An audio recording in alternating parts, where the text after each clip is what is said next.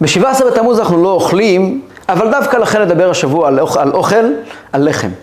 כשתבוא הגאולה נאמר, עתידה הארץ שתוציא גלוסקאות, יצאו מהאדמה עוגות אפויים. מה המשמעות של הדימוי הזה? למה חז"ל אומרים לנו אותו? איך זה קשור ל-17 בתמוז, לשבירת הלוחות, וגם, מה אכלו אדם וחווה בגן עדן לפני חטא הצדעת? בואו לשיעור על 17 בתמוז. ושוב שלום, אנחנו שוב נפגשים, שוב הגלגל של השנה מסתובב, אנחנו שוב מגיעים לפני החג הבא, חג 17 בתמוז, שיהפך בעזרת השם לששון ולשמחה. ושוב, אנחנו באים לעסוק בענייני 17 בתמוז, ולמה אני אומר שוב? מכיוון שהשיעור הזה הוא קומה נוספת, הוא עומד בפני עצמו. גם מי שלא יאזין לשיעור של שנה שעברה יכול להאזין לשנה, אבל הוא קומה נוספת מעל השיעור של שנה שעברה, שמומלץ להקשיב לו. שנה שעברה דיברנו על 17 בתמוז בתור יום תום התום, כן? אבל כדאי להקשיב, מי שיקשיב לשיעור ההוא יקבל הרבה כלים והבנה גם לשיעור הזה. אבל אנחנו שוב פעם הגענו ל-17 בתמוז וברמה גבוהה יותר. הספירלה של מעגל השנה התקדמה קומה נוספת. ו-17 בתמוז תשפ"ג זה לא 17 בתמוז תשפ"ב, ולכן צריכים לדון בו מכיוונים נוספים, מאספקטים עמוקים יותר. אה, הנפש שלנו השתנתה, התבגרנו, יכולים לעסוק בחג הגדול הזה שעומד לפתחנו ברמה עמוקה יותר. אז אנחנו לפני חג 17 בתמוז, שאם לא, לא יתרחש אה, המצופה, אז אנחנו נציין אותו באמצעות צום ותשובה ותענית וכאב, אבל אה, בעזרת השם אנחנו מתפללים ומקווים שקוים בנו הכתוב בסוף ספר זכריה, כה אמר השם, צום הרביעי וצום החמישי וצום השביעי וצום העשירי יהפכו לבית יהודה לששון ולשמחה ולמועדים טובים וצום הרביעי זה 17 בתמוז ובבוא הגאולה נדע להישיר מבט אל החגים האלה, חג 17 בתמוז, חג תשעה באב ויתר החגים, וללמוד לעומק את החג הגדול שבהם. והיום נעשה את זה כמתבקש בנוגע ל-17 בתמוז, והפעם מהזווית בעיקר של שבירת הלוחות. בואו נזכר, פשוטם של דברים, בפעם הראשונה בני ישראל יוצאים ממצרים, מגיעים על, על יד הר סיני, שם מקבלים, משה רבינו משמיע לבני ישראל, הקדוש ברוך הוא משמיע לבני ישראל את עשרת הדברים מהר סיני, ואחרי זה הקדוש ברוך הוא אומר למשה רבינו, עלה אליי ההרה ואתנה לך שם את לוחות האבן והתורה והמצווה אשר ציוויתי לאורותם. ומשה רבינו אכן עולה לשמיים ל-40 יום ו-40 לילה, והקדוש ברוך הוא מוסר בידיו את לוחות האבן, כתובים באצבע אלוקים, מזה ומזה הם כתובים. כן, לוחות שכתובים, הכתב, והכתב מכתב אלוקים הוא, והמכתב מכתב אלוקים הוא חרוט על הלוחות, בספר, אה, אה, אה, לוחות ברית מיוחדות במינם, שהם בעצם ברית, הם הברית בין הקדוש ברוך הוא לעם ישראל. אבל אז מתרחשת פשלה קטנה, כביכול, ואני מדגיש כביכול, לא על פי התוכנית, ובני ישראל שנמצאים למטה במחנה חוטאים בחטא העגל. והקדוש ברוך הוא אומר למשה רבינו, לך רד כשחטא עמך אשר העלית ממצרים, עשו להם עגל מסכה, סרו מהר מן הדרך אשר ציוויתים, הוא בעצם מורה למשה רבינו לרדת למטה, ואכן משה רבינו יורד עם הלוחות בידיו, וכשהוא יורד למטה והוא רואה את העם ברעו, משה רבינו לא יכול להתאפק, ואתפוס בשני הלוחות, כמו שכתוב בפרשת עקב, ואשברם לעיניכם תחת ההר. הלוחות נשברים.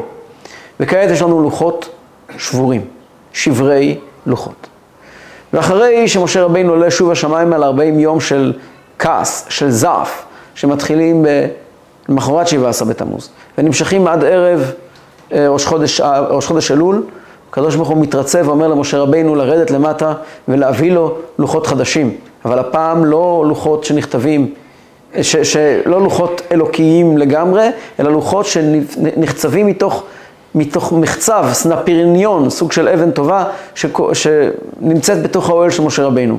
משה רבינו עולה לשמיים עם לוחות גשמיים, והקדוש ברוך הוא כותב על הלוחות החדשים את הלוחות השניות, 40 יום של מחילה שמסתיימים ביום הכיפורים, כאשר משה רבינו יורד מן השמיים עם הלוחות השניים, ואז בני ישראל מקבלים קבלת התורה בפעם השנייה והפעם הנצחית, לוחות שניות. יש לנו בעצם לוחות ראשונות ולוחות שניות. לוחות שניות ראשונות, יש בהם שברים, אנחנו יודעים שהשברים האלה היו גם עם עם ישראל, היה ארון שנשא את השברים, יש דעה שהיה באותו ארון ויש דעה שהיה בארון נפרד, אבל השברים האלה מלווים את עם ישראל, כפי שחז"ל אומרים, שאם פוגשים אדם, תלמיד חכם, שיזדקן ושכח תלמודו, או מפאת מחלה, צריכים לנהוג בו כבוד. למה? כי לוחות ושברי לוחות מונחים בארון. לא רק הלוחות מונחים בארון, אלא גם שברי לוחות מונחים בארון. והזקן ששכח את חוכמתו, שברי לוחות מונחים בארון. אנחנו ננסה להבין מה זה שברי לוחות. מה היום הזה, 17 בתמוז, זה לא יום של לוחות, זה יום של שברי לוחות. מה הם שברי לוחות שמונחים בארון אצל אותו אדם ששכח תלמודו וכלל ישראל ששוכחים תלמודם. אז ראשית כל נדבר על הכללים. יש הבדל בהלכה, בהגדה, הבדל מהותי בין לוחות ראשונים ללוחות שניים. יש הבדל לשני הצדדים. יש דברים שהיו בלוחות הראשונים ואינם בלוחות שניים, ויש דברים שישנם בלוחות שניים ואינם בלוחות ראשונים. בלוחות ראשונים, בלוחות ראשונים כתוב שהיה חרוט על הלוחות, חרוט בתו, כן? לא בט', חרוט בתו. מה זה חרוט על הלוחות? אומרים חז"ל, אל תקראי חרוט אלא חירות. חירות ממלאך המוות. מה זה חירות ממלאך המוות? מלאך המוות זה היצר הרע. מלאך המוות זה החידלון, ומלאך המוות, שהוא היצר הרע, והוא החידלון, והוא השטן, הוא גם השכחה. לכן תלמיד חכם ששכח תלמודו, אז יש לו שברי לוחות. כי לוחות ראשונות לא היה בהם שכחה. מעולם לא קיבלנו אותם, אבל לו היינו מקבלים אותם, בלוחות ראשונות אין שכחה. זה הסוד של לוחות ראשונות. מה יש בלוחות שניות? חז"ל אומרים לנו בגמרא, אלמלא לא חטאו ישראל, לא ניתן להם אלא חמישה חומשי, דברי, חומשי, חומשי תורה וספר יהושע בלבד. כל יתר כתבי הקודש, שופטים וכן הלאה, כל אלה משופטים, שמואל, מלכים, כל אלה ניתנו עם לוחות שניות, לא עם לוחות ראשונות. יש פסוק שאומר, ויגד לך תעלומות חוכמה ככפליים לתושייה. נאמר על זה שבלוחות שניים היה לנו תעלומות חוכמה כפליים לתושייה. מה זה כפליים לתושייה? תלמוד, מדרש, הלכות ואגדות. כל אלה לא היו בלוחות ראשונות, אלא רק בלוחות שניות. זאת אומרת, לוחות שניות הביאו לנו, הביאו לנו את הריבוי הגדול של התורה, מה שלא היה בלוחות ראשונות. צריכים להבין, מה ניתן לנו בלוחות ראשוניות שאין בלוחות ראשונות?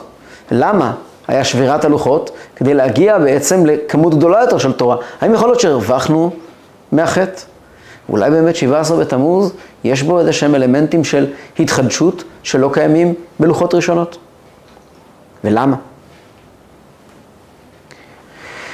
נקודת הדברים היא שהלוחות הם דרך טובה להסתכל על העולם כולו. מכיוון שלעולם יש כל מיני רבדים.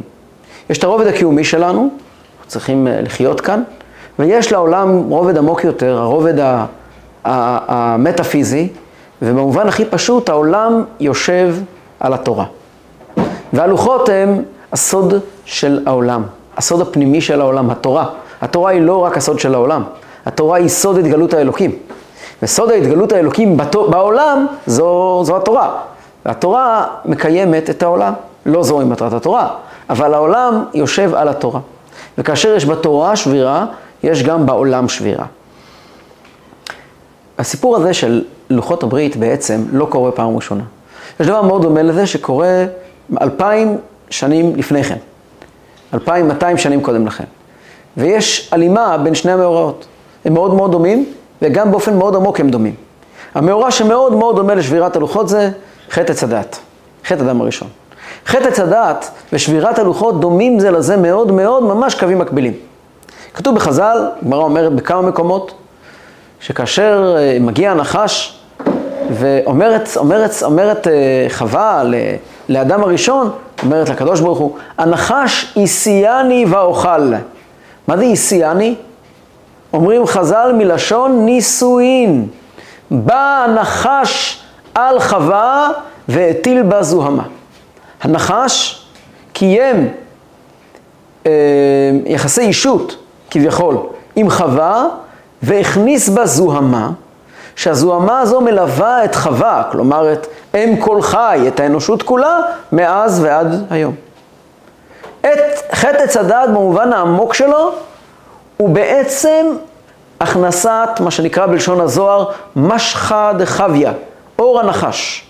אור הנחש הוא הגוף של האדם, הוא החלקים הבהמיים שבנו, שהם לקוחים בעצם מאנרגיה שמגיעה מהנחש. חטא עץ הדעת הוא לא רק האכילה מפרי עץ הדעת, אלא יותר מזה, זה אכילה מהנחש עצמו. הנחש עצמו הפך להיות, נכנס לתוך מחזור הדם שלנו וזיהם אותו. ומיד אנחנו מסתובבים עם דם מזוהם. כתוב בגמרא, בכמה מקומות, ישראל שעמדו על הר סיני, פסקה זוהמתן. כלומר, אותה זוהמה שהטיל הנחש הקדמוני על חווה, ובעקבותיה על העולם כולו, כאשר עמדנו על הר סיני, פסקה זוהמתן.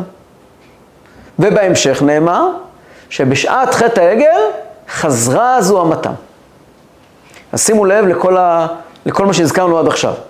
חטא עץ הקדוש ברוך הוא בורא את האדם, וישימהו בגן עדן לעובדה ולשומרה, זה סוג של לוחות ראשונות. ואז מגיע הנחש, הנחש הוא היצר הרע, הוא מלאך המוות. בלוחות ראשונות, קודם בו הנחש, יש לנו חירות ממלאך המוות, חירות מה, מה, מהנחש.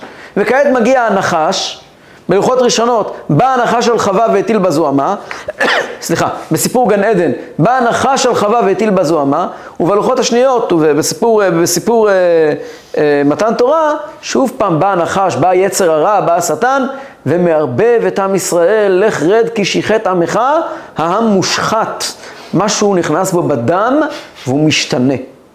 וכעת הוא זקוק בשביל להתקיים לא רק לחמישה חומשי תורה וספר יהושע בלבד, הוא זקוק גם לספר שופטים, הוא זקוק לספר שמואל ולכל הספרים שאחרי זה, הוא זקוק למדרש והלכות ואגדות, משהו משתנה.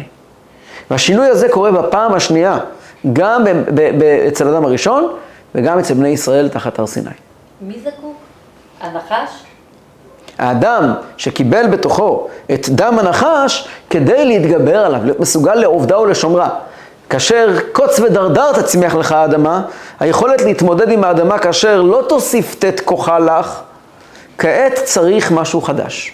והמשהו החדש הזה צריכים להוסיף עוד תורה, שהתורה הזאת, ויגד לך תעלומות חוכמה, כי כפליים מתושייה כדי להתמודד עם הרע של העולם, אתה חייב לקבל כוחות, אקסטרה כוחות, שנמצאים בחלקים האלה של התורה שלא היו קודם.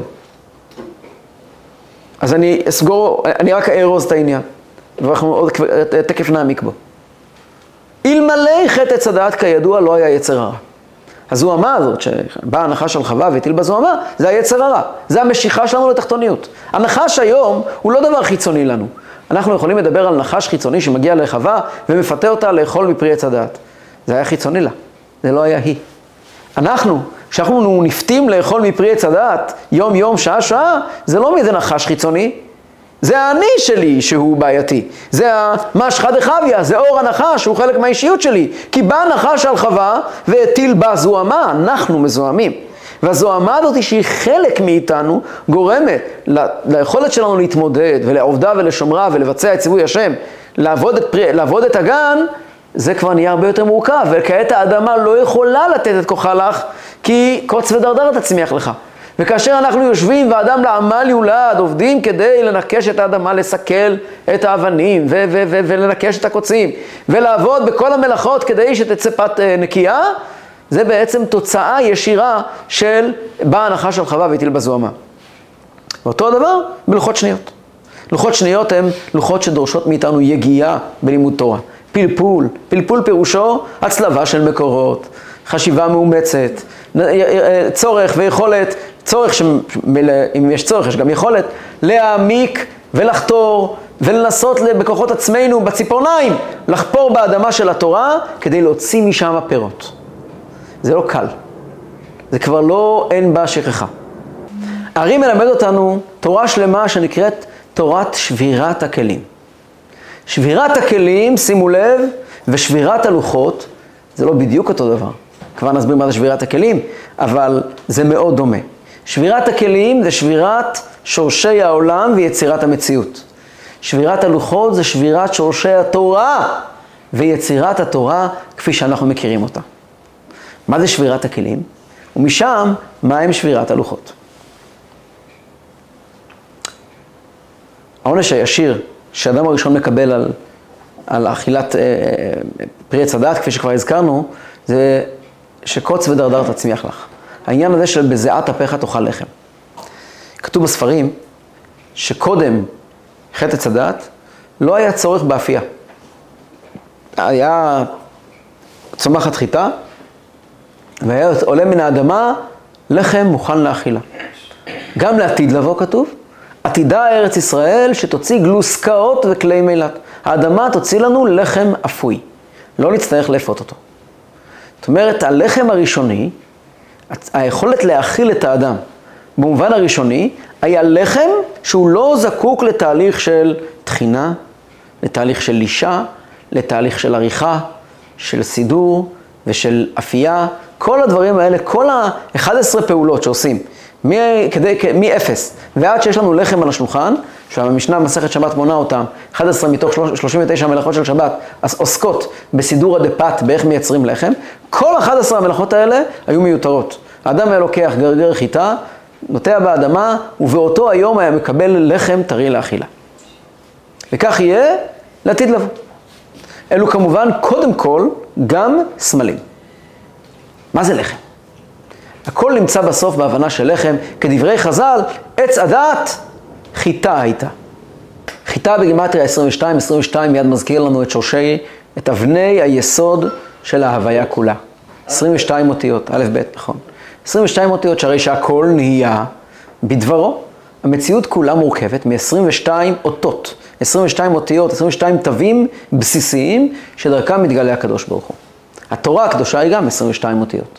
ילד קטן לומד 22 אותיות, זו קדושה גדולה מאלוה, קדושה מאוד מאוד גדולה, שנמצאת בתוך 22 אותיות. ספר יצירה כולו מספר לנו איך האותיות הן בעצם שורשי המציאות כולה. האדם אוכל לחם, מה קורה לו? כתוב בחז"ל, אין התינוק יודע לקרות אבא עד שיטעום טעם דגן. בשבועות מקריבים את, השבועות הוא חג הביקורים. למה ביקורים? ביקורים זה לא על שם אה, ביקורים אה, סלינו על כתפינו, זה טעות. אה, השבועות נקרא חג הביקורים, כמו שכתוב בתורה, ביקורי קציר חיטים. זה, זה חג הקציר. ומביאים לקדוש ברוך הוא מן התבואה החדשה לחם, שתי הלחם. מקריבים לפני השם שתי הלחם, כי שבועות קשור מאוד עם עניין של לחם, של חיטה. מה זה חיטה? לחם, אדם אוכל לחם, ומה קורה? יש משהו שיוצר, הלחם יוצר במוח, משחרר איזה, איזה שהם אנזימים במוח, ומפתח במוח משהו, חז"ל אומרים, אין התינוק יודע לקרות אבא עד שיטעם טעם דגן. הדגן מפתח במוח האנושי את היכולת לקרוא אבא. ה-22 אותיות שיוצאים בצורה מצורפת מפיו של ילד קשורים עם אכילת דגן. וכאן נשאלת שאלה פשוטה. הדגן הוא בסך הכל דגן. האדם הוא הרי אדם. המקום של האדם בסולם הבריאה הוא הגבוה מכולם. יש לנו דומם, מעליו צומח, מעליו חי, מעליו רק נמצא המדבר. איך ייתכן שהצומח, שהדגן, נותן לאדם הגדול ממנו והגבוה ממנו בשתי קומות את היכולת לחשוב, לעשות את המעשה הכי אנושי והכי נאצל באמצעות אכילת דגן. עונה על זה האריזל, את הפסוק המפורסם, כי לא על הלחם לבדו יחיה האדם, כי על כל מוצא פי השם יחיה האדם. הפשט הפשוט הוא, לא הלחם מחיה אותך, הקדוש ברוך הוא מחיה אותך. אומר האריזה, לא, לא, לא, לא על הלחם לבדו יחיה האדם. לא בגלל הטעם של הלחם אתה חי, אלא כל מוצא פי השם שנמצא בתוך הלחם. כלומר, האותיות שמרכיבות את הלחם, אותן 22 אותיות, אותה חיטה בסיסית, יסודית, שמרכיבה את הלחם, הלחם הזה שזן את הלחם, האותיות העליונות שנמצאות בתוך הלחם, הם שמחיות את האדם. איפה מגיעות האותיות אל הלחם? מדברי השם, תדשא הארץ דשא. הקדוש ברוך הוא אמר, תדשא הארץ דשא, עשב מזריע זרע. הקדוש ברוך הוא נתן לתבואה אנרגיה אלוקית. ואת האנרגיה האלוקית שהקדוש ברוך הוא נתן בתדשא הארץ דשא, הוא לא נתן לאדם. הקדוש ברוך הוא ברא עולם, קרא לאדם ביום השישי. מסתכל על עולם מוכן, כפי שחז"ל אומרים, למה נברא האדם ביום השישי שיהיה הכל מוכן לסעודה? האדם מסתובב אחורה אל ששת ימי המעשה הקודמים, אל תשע מאמרות שהם לא נעשה אדם, או, כן? אל תשע מאמרות הקודמים, ומוצא שם דברים שלא ניתנו לו באופן ישיר. הקדוש ברוך הוא, כמו במשחק גיימינג, נתן בעולם כל מיני שיקויים, כל מיני מתנות שהוא לא נתן לאדם. והוא שלח את, ההוד... את האדם ללקט אותם מתוך הטבע. והוא אומר לאדם, לך, צא אל הטבע וקבל ממנו כוחות. כי בטבע יש כוחות שלא נתתי לך. אגב, לא רק בלחם, גם בבשר. אלא שהבשר הוא הרבה יותר מסוכן מלחם. הכוחות שנכנסו בבשר הם כוחות מסוג אחר, כוחות מאוד מאוד מאוד מאוד חזקים, שיכולים גם לזעזע את האדם ולמעשה לסמם אותו ולגמור אותו. אדם אוכל בשר לא כשר, לא מוכשר לאכילה, הנפש האלוקית שלו עלולה לאבד, ולא, ולא יהיה לה יכולת להתמודד. אבל למעשה, כשאנחנו מסתכלים על כל דבר בבריאה, יש בו עוצמות אדירות שלא קיימות באדם. אם נלך להתבונן באיזשהו בעל חיים, כלשהו. למשל, רק למשל גילי, אם אני אתבונן בתוכים שלך, שיהיו בריאים. אם אני אתבונן בתוכים שלך, אני אמצא, אני יכול לשבת יומם ולילה ולחקור אותם, וללמוד מהם, ולהסתכל על הדיוק האדיר שקדוש ברוך הוא ברא בהם, ואת העוצמות העצומות שהקדוש ברוך הוא נתן להם, להסתכל על התוכי וללמוד ממנו וללמוד ממנו וללמוד ממנו דברים שהם לא קיימים באדם. האדם הוא לא תוכי פלוס, האדם הוא אדם. האדם הוא לא פרה פלוס, הוא לא חמור פלוס, האדם הוא לא תולעת פלוס, האדם הוא אדם, ואלו ברואים אחרים שנושאים עליהם אנרגיה, נושאים בתוכם אנרגיה שלאדם אין אותה. ספר העיקרים כותב דבר מדהים. הוא אומר, מה ההוכחה שהאדם הוא, הוא תכלית הבריאה, שהאדם הוא נזר הבריאה? אומר העיקרים דבר מדהים. אומר, כל בעל חיים נולד עם יכולת פונקציונלית מושלמת. למשל, הדבורה היא הכי טובה בעולם בייצור דבש.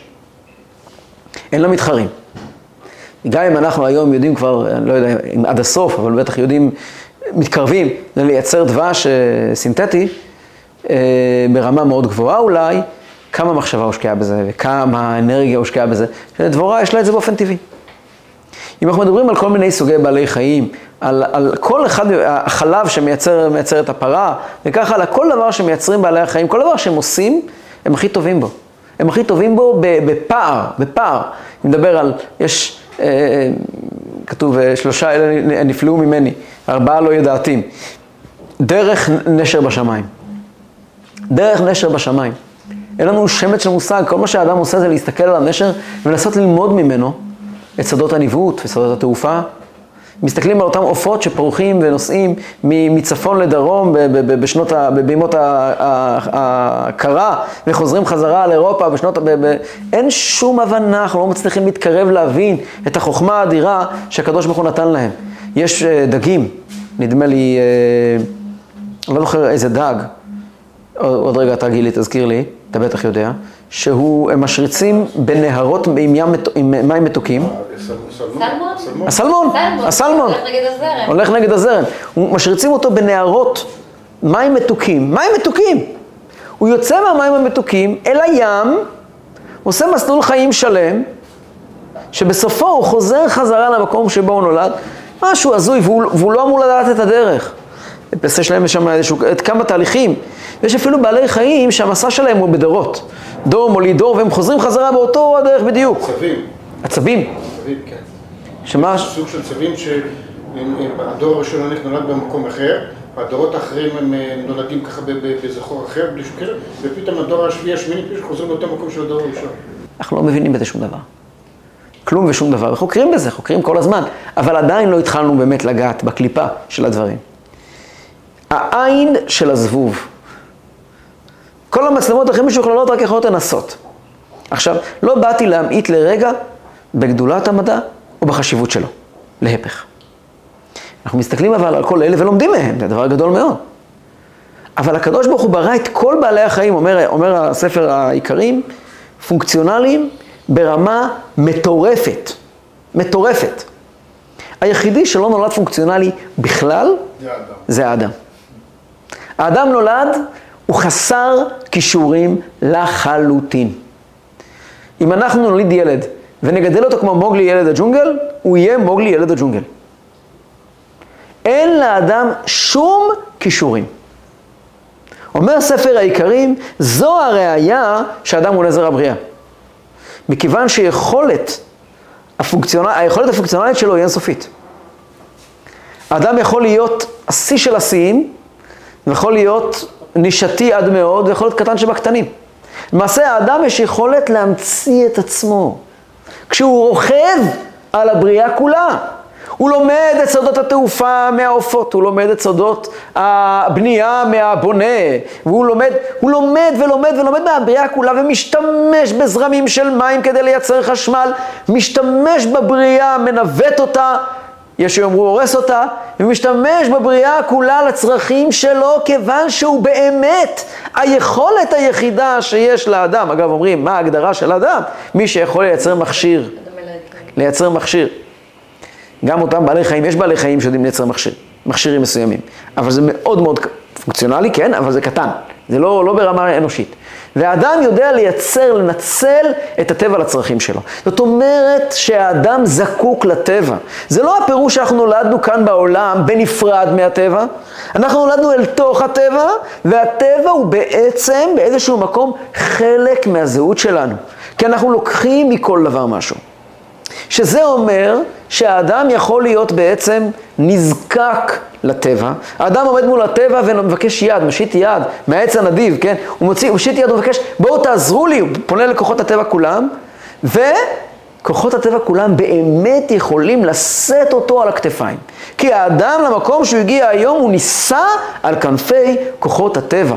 כאשר אנחנו יודעים לייצר חשמל מהטיית נהרות ולייצר אה, חשמל משמש ולייצר כל מיני אפילו צמחים, כל מיני דברים, כל אלה אנחנו רוכבים על הטבע.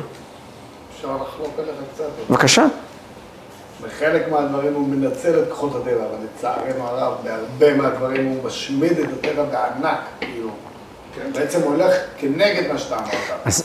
בורא עולם יצר ג'ונגלים, הוא משמיד אותם לצורך ניירות. יש זיהום, יש זיהום אוויר, יש זיהום מים, יש אה, אה, חשמל שהורג את הציפורים, וכל השרשראות האקולוגיות מעולה. נדפקות על ידי האדם. אתה צודק לגמרי, גילי. אתה צודק לגמרי ולא פעם ראשונה. דווקא בגלל שהאדם הוא לא מכונה, ודווקא בגלל שהאדם הוא לא פונקציונלי, ניתן בידיו, ניתנו בידיו שני כוחות שהם כוח אחד. כוח הניצול והבנייה וכוח הניצול וההרס.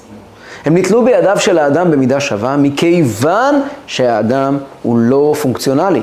אם האדם היה יצור שתפקידו להיטיב ויכול רק להיטיב, הוא היה רק מיטיב. אבל מכיוון שהאדם מעצם הווייתו יכול ללכת לכל מקום, לדעת טוב ורע, בדיוק לכן, הוא יכול לנצל את הטבע לטוב, והוא גם יכול לנצל את אותו הטבע לרע. לגמרי נכון, וזה חלק מההוכחה שהאדם הוא נזר הבריאה. מכיוון שלאדם יש יכולת שליטה על הבריאה באופן מושלם. זה בדיוק ההבדל בין אדם לבין בעל חיים. כאשר אני רואה נמר טורף איילה, זה לא רק שזה הטבע שלו. כאשר נמר טורף איילה, הוא עוזר לעולם. לא נרצה שנמרים לא יטרפו איילות.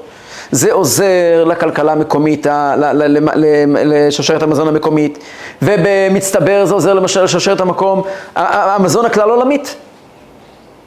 כאשר אנחנו רואים נמלים או, או, או, או חרקים כלשהם אוכלים נבלה, זה הכל חלק מקוסמוס שלם.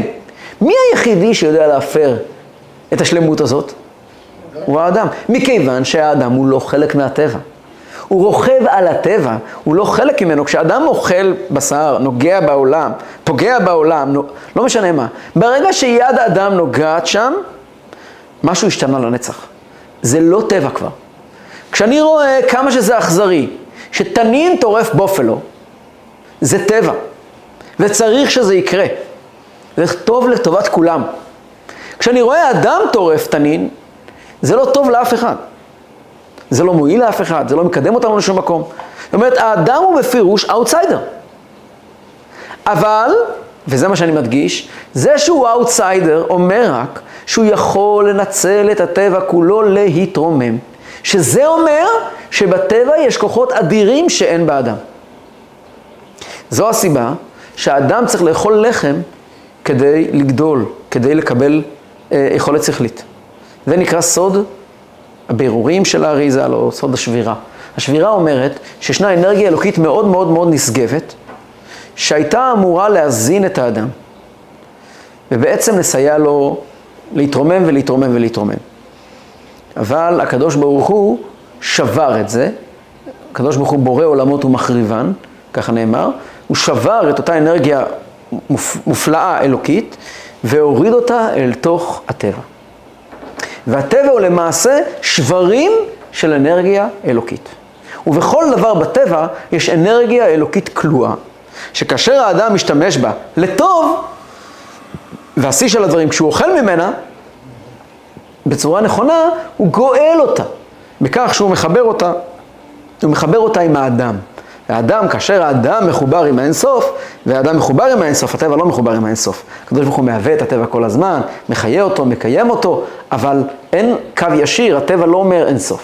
לאדם יש יכולת לומר אינסוף. כאשר האדם מתחבר לקדוש ברוך הוא, הוא אומר אינסוף. אז השבירה הזאת והירידה של האדם אל תוך העולם באמצעות חטא עץ הדת, זו שבירה של האדם אל תוך העולם.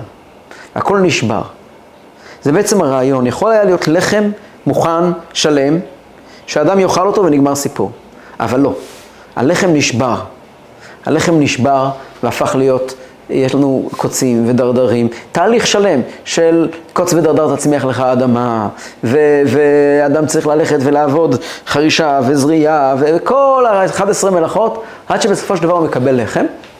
והלחם הזה שהוא אוכל אחרי כל היגיעה הזאת, הוא מה שהוא הצליח לתקן כביכול מתוך העולם, את זה הוא אוכל, ועם זה הוא מתרומם. במידה והוא אוכל את זה בצורה נכונה. כל זה היה עד מתן תורה. השבירה הזאת היא בעצם השבירה הראשונה, שבירת הכלים.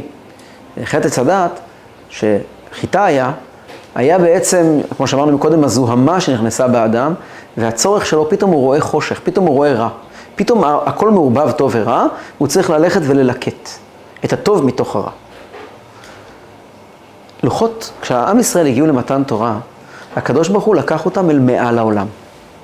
אנוכי השם אלוקיך אשר הוצאתיך מארץ מצרים. הקדוש ברוך הוא מוציא אותנו מן העולם. במעמד הר סיני לא נפתח במילים אנוכי השם אלוקיך אשר בראתי שמיים וארץ.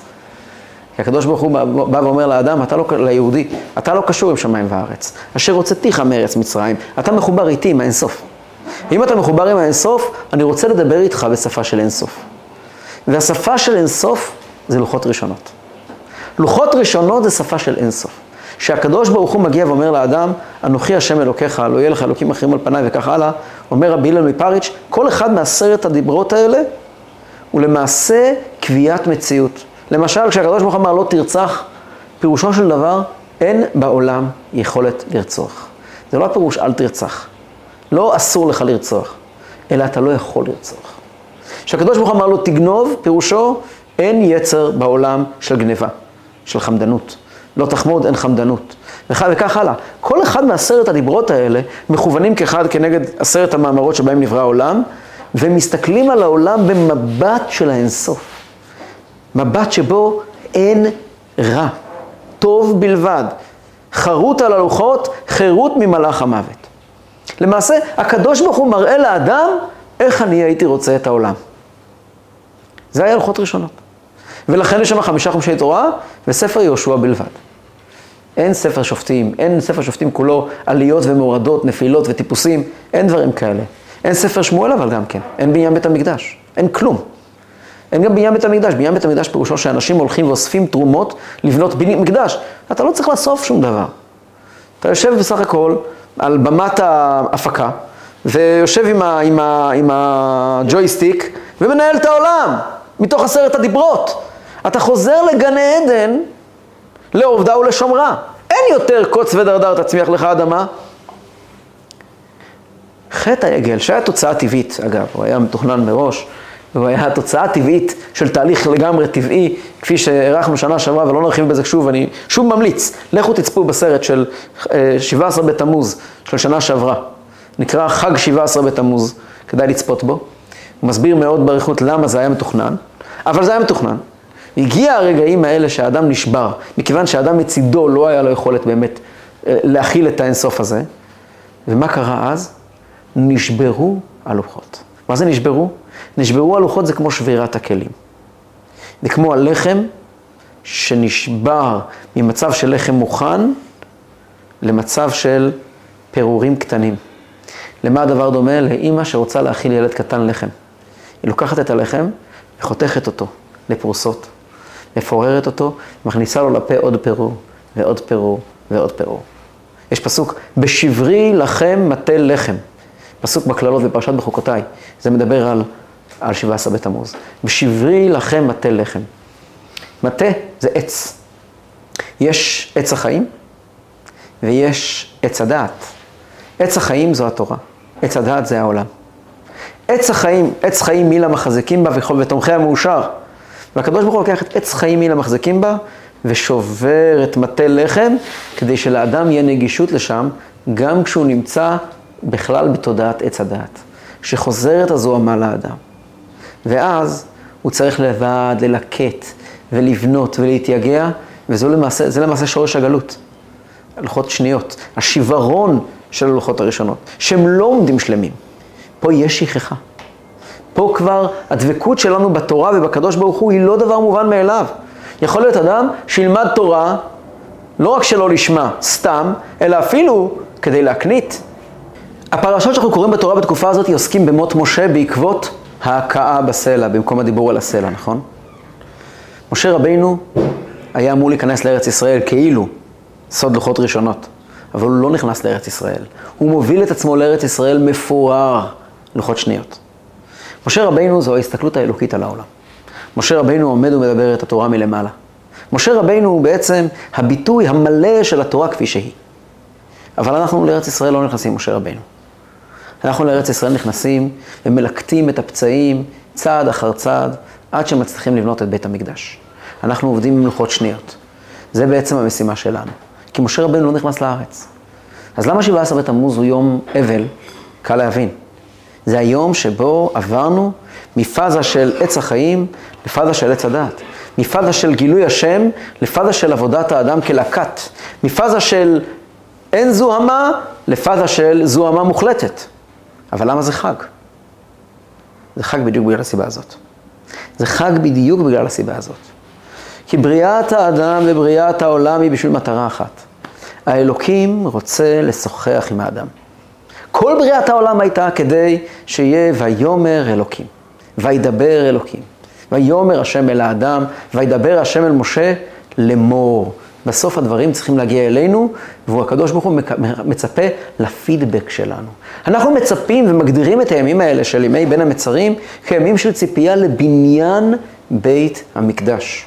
זו ההגדרה, בניין בית המקדש. למה דווקא זו ההגדרה? למה אנחנו לא מצפים לימים של, של קיבוץ גלויות? יצאנו לגלות, אז בואו נדבר על קיבוץ גלויות. למה מדברים על בניין בית המקדש? בית המקדש הוא הסמל המושלם לאותם אבנים קטנות שאנחנו מלקטים ובונים מהם קומה אחרי קומה, לבנה אחרי לבנה, ומקימים בניין מפואר שהקדוש ברוך הוא יושב ושוכם בתוכו. ובימים האלה, של סוף הגלות, אנחנו מסתכלים אחורה, אלפיים שנה, יותר נכון שלושת אלפים שלוש מאות שנה, מסתכלים אחורה מאז הנפילה ההיא, מאז שבעה עשר בתמוז ועד היום, אנחנו עסוקים בבניית בית המקדש. כל מעשה טוב, כל כל, כל החלטה טובה, כל ויתור, כל מלחמה קטנה, כל ניסיון, כל מאמץ, זה עוד אבן בתוך בית המקדש. זה עוד משהו קטן שאנחנו הלכנו והתייגענו עליו, בנינו אותו בכל העוצמות שלנו. כשיבנה בית המקדש במהרה בימינו, נוכל להסתובב בין הקירות ולראות כמה דם, כמה יזע, כמה דמעות, כמה כאב בנו את האבנים היפהפיות האלה. נוכל לראות אבן אחרי אבן. כל אחת מהאבנים של בית המקדש הם, הם, הם מתוך אותם דברים שאנחנו ליקטנו במו. וזה הרעיון של הימים האלה, של 17 בתמוז. המעבר של הקדוש ברוך הוא, מלהיות מדבר ללהיות מקשיב. מלהיות נותן לכביכול להיות מקבל. ולכן, בשיא, על בניין בית המקדש נאמר, צנע וראנה בנות ציון במלך שלמה, בעטרה שיתרה לו עמו ביום חתונתו וביום שמח, שמחת ליבו. ביום חתונתו זה מתן תורה, וביום שמחת ליבו זה בניין בית המקדש שיבנה במהרה בימינו. כך אומרת הגמרא בסוף מסכת תענית. תענית עוסקת בחורבן. מה הפירוש? אומרים, כתוב בחסידות, עם ישראל נקראים לרוב ביתי. עם ישראל נקראים בת לקדוש ברוך הוא. לעתים הם נקראים אחותי. אבל כשיסתיים את בניין בית המקדש, הקדוש ברוך הוא קורא לעם ישראל, אמי. אנחנו נותנים לו. אנחנו עברנו מפאזה של מקבל לפאזה של נותן, של אימא שמעניקה לבן שלה. כביכול הקדוש ברוך הוא מגיע ואומר, אתם תיתנו לי. זה הסוד הגדול של הימים האלה. והקדוש ברוך הוא יעזור, שכל אחד ייתן את כל מה שיש לו. כבר נותנים את כל מה שיש לו. שנזכה בקרוב לביאת משיח צדקנו, שאז נראה באמת את העטרה שיתרה לו עמו ביום חתונתו וביום שמחת ליבו.